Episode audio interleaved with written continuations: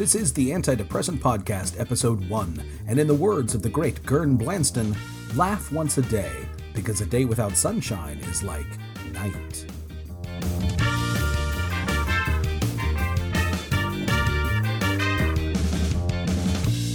Hello, this is Dylan White, and welcome to the Antidepressant Podcast, episode number one, our very first podcast, and hopefully the first of many, many more. We're going to be talking about depression and anxiety and dealing with depression and anxiety and everything that goes along with it. Uh, for those of you who don't know me, which I'm sure is a lot of you, I'll tell you who I am and who I'm not. Who I am, uh, am someone who is uh, living with depression. You might not always hear it in my voice, but I guess that's always true of a lot of people who have depression. Uh, you don't always know that they have it. So I am someone who's coming at this from someone who has been living with depression for years and years and years. And only recently have I started to tackle it head on. And this podcast is one of the ways I plan to do it. I couldn't keep my depression inside. I had to talk about it. I had to put it out there. And I realized once that I did, uh, a lot of people came forward uh, thanking me for putting it out there and uh, being so open about it because so many people don't understand what depression is and what it does to you. Uh, so I started talking about it more and more openly, just in general and on my social media.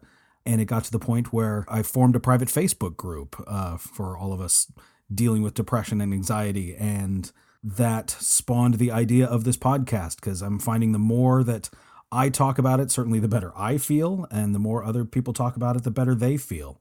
Let's be honest, a big part of the reason I'm doing this is for me. This is a way for me to deal with my depression. I've heard people say that uh, there are a lot of uh, preachers in church who uh, most of their sermons are for them uh, as much as they are for their congregation. So understand a lot of things that I'm talking about, I'm talking about for me uh, as well as for you. I am not a doctor of any kind, or a certified counselor, or a psychiatrist, or a psychologist, or a psychotic, or a psychic, or anything like that. I am just someone who has depression, lives with depression, talk to a lot of people who have and live with depression, and based on my experiences and what I know, I've been able to handle my depression and I have been able to help other people handle their depression. I first noticed I had signs of depression when I was in high school. Went to therapy a couple times, and because I really didn't know what I was going to therapy for, it didn't really do much good because um, I think we were trying to tackle issues other than depression. And back then, depression wasn't something that you typically talked about in therapy. Uh, depression was just, you know, feeling bad and you had to get over it, which I'm going to get into in a minute. Don't get me started. No, get me started because that's just more to talk about on a podcast. Anyway, dealt with it for years. Uh, was on a couple medications. One of them made it absolutely worse, uh, and another one did nothing at all. And I had pretty much given up on the idea of medication until earlier this year in 2017. I had a major breakdown in my depression, and through the insistence of my family, I went back and uh, tried getting on meds again. And I found a med that works for me. Um, where this breakdown came from, like a lot of symptoms of depression, it seems to come from external factors. Uh, external factors are certainly uh, part of the problem, but the external factors are not what cause depression. They are a source of depression, but they are not the root cause of depression. External factors in my life, if you want to know, um, I'm an actor, I'm a writer, not very successful by typical societal standards. Uh, I have been making my living at it for quite a while, so in that sense, I do consider that a success, but after losing a long running show, I once played the genie in the Aladdin show at Disney California Adventure, and I did that for 10 years. Uh, the show closed, and I wasn't sure what I was going to go on to do next. I was starting over in my acting career and trying to uh, work as a novelist. I've published a young adult paranormal romance series, a detective series, and I'm working on a sci fi series right now and getting those out there and marketed and trying to make a living doing that gets to be very frustrating. And lots of financial issues uh, became a big, heavy burden on me to the point where I couldn't handle it anymore. And I had a big, big breakdown. And understanding what was going on with me on the inside helped me deal a lot more with what's going on on the outside. So I went to go see the doctor about getting on some medications to at least help me manage it uh, so I could start getting the rest of my life in order. And when you suffer from serious depression, you have lots of thoughts of death, um, of just wanting to go to sleep and not wake up again. Um, I'm sure a lot of you with depression can relate to that. I wasn't so much having suicidal thoughts, though. This was how I answered it. The doctor, of course, when I wanted to get on uh, antidepressants, asked me if I was having thoughts of suicide, which I'm sure most, if not all, doctors do. And it occurred to me it wasn't that I wanted to end it all, I just wanted it all to end, which I think is a big distinction. And while suicide is certainly a component and you know the worst case scenario for people with depression, I've come to find a lot of people feel and felt like I did that you just wanted it all to stop and go away and go to sleep and not wake up and have to deal with this anymore. So people will say in that sense that you suffer from depression. I don't say that I suffer from depression anymore. I have depression. And yes, depression makes me suffer sometimes, but I have depression. Depression does not have me. Uh, it is not a constant. Yes, it is constantly there, but it is not the constant uh, effect in my life. A lot of people will say that when they're depressed and they're not getting the support they need, that they wish they had someone to understand what they were going through. Depression is not something you're going through, it is something you have. One of the things we have to stop saying is that no one understands what you're going through because you're not just going through something, you have something. And that's the thing. Most people don't understand what you have. Everyone is going through something, and we always take that to mean that it's something bad. People are going through things that are good, but no one ever says that. No one is talking to someone at an amazing party and says, I'm having so much fun. I wish those people out there could have some sort of idea what I'm going through. So, like I said before, depression isn't about external factors. External factors may contribute to it or trigger it, but they aren't the source of it. Depression is something inside, it takes place in your brain. But a lot of the time, it feels like it's a big empty hole in your chest, or just this big empty hole in your being, and nothing can fill it. That's why it's so hard for some people to understand it. They don't get that it's internal. They'll just tell you not to feel bad because some people have it worse. First of all, like I said before, depression is a lot more than just feeling bad. It's the result of a chemical process in your brain and the way your synapses synap. That's why when you look at someone like Robin Williams or Chris Cornell or Junior Seau or any celebrity that has committed suicide and people wonder why, they seem to have it all or and those are just the suicides there are all the people who self-medicate to deal with their feelings of inadequacy to deal with their feelings of depression and anxiety and this overwhelming all-consuming sadness uh, and you wonder why they do this they you know people like that especially when you look at celebrities or just people in your life uh, who seem to have it all. They seem like their lives are so great that what could they possibly be upset about? It's because the outside doesn't matter with depression. It's something inside you. It's that hole you can't fill. So saying someone else has it worse than you doesn't address the problem, and it certainly doesn't help. What helps is knowing that you're not alone not just on an intellectual level, you know other people have depression, but really knowing it. Because part of depression is feeling completely alone and isolated, and that no one understands you. And a lot of people don't understand depression. Uh, hopefully, with this podcast, it will bring more awareness to what depression is and what it does. So instead of saying people have it worse than you, and this is for the people talking to those who have depression uh, and are going through one of their downward spirals. Saying people have it worse than you doesn't work. Instead of saying people have it worse than you, you should say that there are so many other people like you, and so many of them learn to manage it and feel better. And if they can do it, so can you. You are not alone. Here's how not alone you are.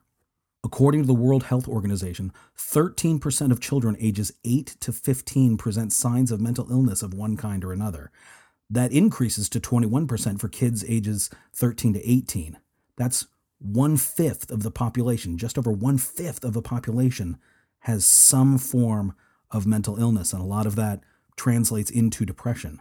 50% of lifetime cases begin before the age of 14, and 75% begin before the age of 24. You are not alone. So don't tell me someone has it worse. That just isolates me. And it makes me feel bad for feeling bad. I already feel bad. Even though depression is more than just feeling bad, you feel bad. I already feel bad. And knowing that somebody else has it so much worse than me makes me think that, yeah, why should I feel so bad? Yet I do. And it becomes this vicious cycle. And you feel bad for feeling bad, and it just makes your bad feeling worse. So, saying someone else has it worse than you is like one of my other least favorite expressions. It is what it is. That's such, it's so defeatist and dismissive. I know it's meant to make us feel better when something sucks, or at least accept that there's nothing you can do about it. It is what it is. Well, what it is is something that sucks. We never say that when what it is is something good. We're never like, I just won the Powerball lottery. Well, it is what it is. Hey, my cancer's in remission. Well, it is what it is. Yeah, I hate that expression. It's completely defeatist. There's no optimism, there's no hope. And that's what depression is like. There's no hope. But like, no hope. But see, that's a lie your brain tells you that there's no hope. Your brain lies to you. It tells you that you're a loser and that you're worthless and that no one loves you. But it's all a lie. Now, here's the irony when you try to tell your brain that you aren't a loser and that you have worth and that people do love you, that feels like a lie. But the thing is, your brain doesn't know the difference. It will take whatever information it has and accept it as truth. So, which lie are you going to believe? Because if you constantly and consistently believe the lie, and I'm using finger quotes when I say that, that you have worth and deserve love and happiness, eventually your brain will believe it too and accept it as truth. But if you have depression, you know that's not as easy as it sounds. Because depression is that obnoxious voice in your head that tells you what a loser and what a failure you are. It's like having your own personal Simon Cowell. And that monster is nocturnal. It's awake during the day too, but it takes naps. It's loudest at night because everything else is quiet. You go to bed and you're like, okay, time for sleep. And your depression and anxiety says, Sure, but first, let's go over every single mistake you've ever made ever, and then your anxiety is all, oh, and all the things that could go wrong tomorrow, and this week, and this month, and this year. That's why it's really hard for people with depression to meditate and find that quiet space, because it's never quiet. That voice doesn't shut up. So when you're quiet, that's when the voice is the loudest. There's nothing else to drown it out. So, what do we do? We drown it out. We don't sit in the quiet. We watch TV, we listen to music, or we play on our phones, or we scroll Facebook and Instagram, which is a huge mistake. I know people will say that they do it to help them fall asleep, but it actually has the opposite effect. One, because if you do fall asleep, you're going to drop your phone on your face and just wakes you right up. But two, you're constantly looking for stimulation and the artificial light from your phone tricks your brain into staying awake. Plus, it's even worse for people with depression because you're scrolling through social media and looking at everyone's posts, thinking, look how amazing their lives are compared to my pathetic existence. Everyone else seems to be doing so great. Yeah, they seem to be. That doesn't mean their lives are really that great that particular moment or aspect of their life is great and they're happy about it and wanted to share it, but it doesn't mean other things don't suck. You just don't often see the sucky things. And when you do, what are they? Usually political posts about how much whoever is in office sucks. And that doesn't help you sleep because you're either thinking, yeah, that person does suck, and your blood starts to boil. Or you're thinking, that person doesn't suck. You suck for thinking that person sucks, and your blood starts to boil. Or if you have depression and anxiety, you'll think either one of those things, and then you'll go on to think just how much we're doomed and there's nothing you can do about it. Then, even if you fall asleep with something else to distract you, you've done nothing to actually quiet that voice in your head.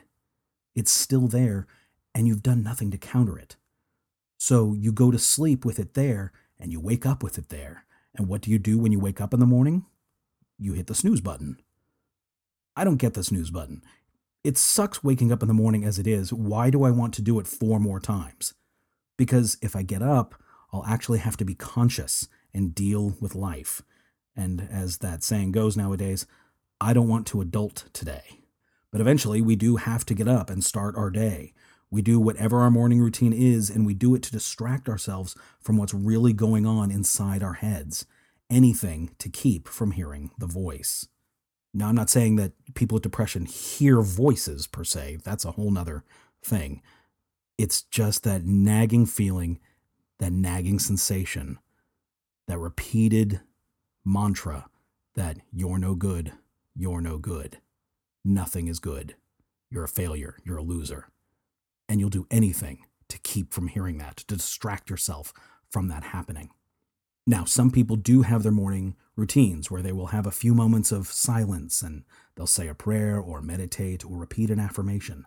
And if you have depression, that's really hard to do because there's a part of you that knows it will help, but that voice in your head is so loud and so insistent because it's gone unattended for so long that it either takes over your silence and you quit, or it convinces you that thinking positive doesn't work and you might as well not try. Well, of course it's going to do that because it's fighting for its survival. If you start thinking differently, that voice gets quieter and weaker. And it's not going to let you do that. So it fights against you and it makes you think to yourself, see, this doesn't work. Get used to me. I'm the voice in your head. Nothing else is going to replace me because I will always be louder and stronger. But that's where you're wrong. It's not that thinking differently or meditating or focusing on more positive thoughts doesn't work. It's that you don't work. And I don't mean that you're broken. I mean, in a sense, if you have depression and anxiety, there is a part of you that doesn't work the greatest. But I mean, you don't do the work. Now, I'm not attacking you here. This is true for me too. I often don't do the work. One, because like everyone else, I'm inherently lazy. I would love to watch Netflix and eat nachos and not do anything. It's why I hit the snooze button.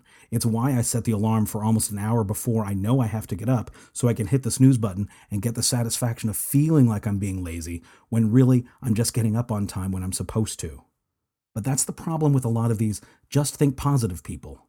It's way more than that. It's not that easy. It's simple, but it's not easy. And because it's not easy is why a lot of us don't do it. Sure, we have our little mantras and our posters of the kitten on the branch telling us to hang in there, but so what? After a while, they just become noise. And our brain gets so used to being in that space of we don't feel good, so we say a little something, and we get it for a second, but then we just go back to our lives, never really making any improvements. All we've done is add an element to our depression. Saying those little affirmations become a part of our depression seeing them on your Facebook feed or when you're scrolling through Instagram, those little positive posts, those little moments of inspiration or whatever. You read it, you think, yeah, and then you move on to the next picture. It's it happens like that and it's gone. It's just something else that's now a part of your depression to the point that you associate it with your depression. And you read those affirmations, you come across those affirmations, and it reminds you, yeah, I'm depressed and I need this. Oh my God, I actually need these things because I'm so depressed. Why can't I function, quote unquote, normally? So these affirmations don't work after a while because eventually the words lose all meaning. You ever say a word over and over again until it's just noise and doesn't even sound like a word? Like any, like butter, butter, butter, butter. It just becomes a noise. There's an episode on the first season of Friends where Courteney Cox's character Monica is a chef and she's trying to get a job at a restaurant as their head chef. And to do that, she basically has to audition for the owner of the restaurant by cooking him a meal in her home. And the owner of the restaurant is played by a guest star in this episode, Jon Lovitz. And what he's done is, before he's come over, he's gotten completely high. And and he's listening to what Monica has made for him. And at one point she says, Yes, and I've made these little tartlets. And Jon Lovitz's character says, Tartlets? Tartlets? Tartlets? The word has lost all meaning. And that's what happens. You you say these affirmations. People get up and they say, Yeah, say my affirmation every day. But you say the words, but then they're just words. They're just noise. They don't mean anything without anything behind them.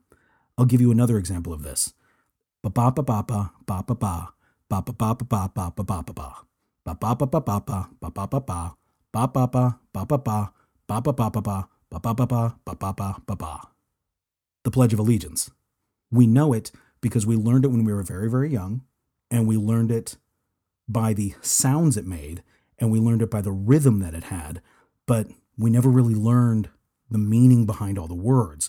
So it just became this rote thing that we said, and only on the rarest of occasions would you have a civics teacher actually teach you the meaning behind these words. Otherwise, it's just noise, and you recognize it by the rhythm of it. So after a while, these words and these affirmations are just noise. Well, this is where the work comes in. You have to take that moment of silence. You have to let your little inner Simon Cowell voice have his say and tell you what a loser and how worthless you are. And then you need to clear out that space of all your negative thoughts. You need to let him have his say and then be done, because then it's your turn. The only place positivity and negativity can exist in the same place is in a battery. So if you're going to put positive thoughts in, you have to get the negative thoughts out. Now, that sounds trite. I mean, you're going to take the negative thoughts out and put the positive thoughts in, and it's not that easy. The negative thoughts are just going to come right back in. And you're going to have to do this over and over and over and over and over and over and over. And it's going to be this constant, constant thing. And that's another reason why people think this doesn't work because they feel like they're in a losing battle. But once you've let your negative voice have his say, it's your turn. But don't start with the words. You have to start with the feeling. How do you want to feel? Because that's what this is about, isn't it? We don't like the way we feel. Sure, we can say we don't have the money or the car or the house or the relationship or whatever, but not having those things make you feel a certain way. It's not the external forces, it's the internal, it's how you feel. So, first, you have to focus on the feeling. Then you can put the words to it to help trigger that feeling. That's all the affirmations are, anyway, is a trigger. You can't just say the words, you have to feel how you want to feel. So, how do you want to feel? So, you get in that space and you make yourself feel it. Now, this is where a lot of people lose it. Hell, this is where I lose it because our brains are so entrenched in our depression that they are hardwired into making us feel like crap. So when you try to feel something else, your brain is going to resist. You're going to get all sorts of does not compute messages coming from your brain, but you have to fight that. You're a hacker. You're going to hack the computer of your brain and rewire it. And that's not easy. You think a hacker sits down, taps away at the keyboard like he does in the movies or something, and just unleashes some malware on the masses in just a few minutes? No. It takes hours, days, weeks, months of coding and planning to get the hack just right. It's no different with your brain. It's going to take a long time to rewire this thing that has been working one way for so long. This takes work. Like you don't go to the gym, take one hot yoga class and lift a couple of weights and suddenly look like Zac Efron. I wish you could, but you don't. It takes work. But so many of us don't do it. Look how many people break their New Year's resolutions to lose weight less than a week into January. Because when the reality hits about how much work it's going to be, they bail. They get all pumped up and excited about being fit that they don't take into account what it takes to get fit. No different than dealing with your depression. Look at how many people try to start their own businesses and fail. There are people out there telling you how easy it is to make money from home, or how to invest in real estate and quit your job, or start an online store and retire making six figures in six months. And so many people think these plans are absolute shams. And some of them are. But a lot of them aren't. They do work. People actually do start online stores and tell their bosses to shove it. And the people selling these programs make it sound so easy. Look at where you are now. Look at where you want to be. Just follow my course and you can get there. Easy, right? No. Simple, not easy. A lot of people bail and quit because once they get into the nitty gritty, they realize it's just as much work, if not more, than their actual job. And they're spending money before they can make money. So they quit the course and go back to the office and say it doesn't work, it's a sham. People do that same excuse at the gym. To a similar degree, a lot of people will take their own responsibility, but still, at the gym, look where you are, look where you want to be, follow this workout plan and this diet plan, and you can get there. Simple, but not easy. Because pizza speaks louder than Pilates. So people quit. A lot of people will say they just couldn't do it. But there are those who will say that the diet didn't work or the workout plan didn't work. No, you didn't work.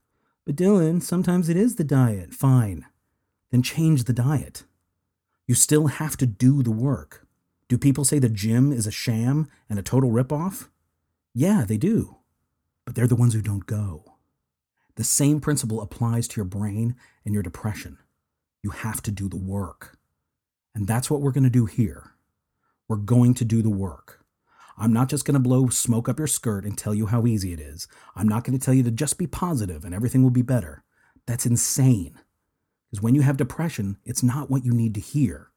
You need to know that people get it. You need to be heard because people don't understand depression. They can't see it, so it must not be that bad. If people said the things they say to people with depression that they say to people with visible physical condition, they'd come across like complete a-holes.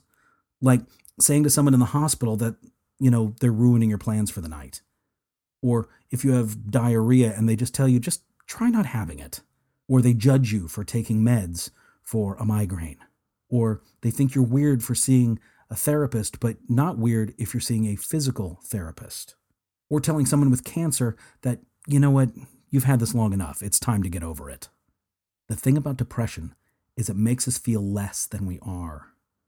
So we don't want to burden people with it, especially when the attitude about it is a lot like those I just expressed. But it's because people don't understand it. If we start treating depression for the serious condition that it is, there are a lot of people who can get the help they need when they need it. So that's basically what we're going to be talking about in this podcast. We're going to be talking about the struggles that you have with depression. We're going to talk about the work that you've got to do to deal with your depression. And all of this will be a means to not necessarily an end, but a means to progress, a means along a journey of feeling better. And to feel better, you've got to do the work to get better. And it's not just going to be me talking to you all the time. I'm going to have people on this podcast who are finding incredible success and at the same time dealing with what feels like crippling depression. And we're going to find out how they're dealing with it. Uh, we're going to talk to people who are going to give us not tips and tricks, but strategies and long term plans to work with us and not against it. Hopefully, at the end of each podcast, even at the end of this one, hopefully you feel a bit better, that somebody understands you, that maybe pumps you up a little bit, that you could just come out of this feeling a little bit better than when you started. You're not alone. Don't keep this inside. Do what we're doing. Talk about it. Get it out there. You've got this. You're stronger than you think. Thanks so much for tuning in. I hope you come back for more. Please subscribe, and we'll see you soon. I'm Dylan White. This has been the Antidepressant Podcast. If you'd like to be a guest on the Antidepressant Podcast, would like to have Dylan speak to your group or organization, or to get an advanced copy of Dylan's book about succeeding with depression, Get Out of Your Way, send an email to the Antidepressant Podcast at gmail.com. To support this podcast, please consider making a donation to patreon.com slash the ADP. Music for the Antidepressant Podcast is Upbeat Forever by Kevin McLeod MacLeod, Incompetech.com. Licensed under Creative Commons by Attribution 3.0.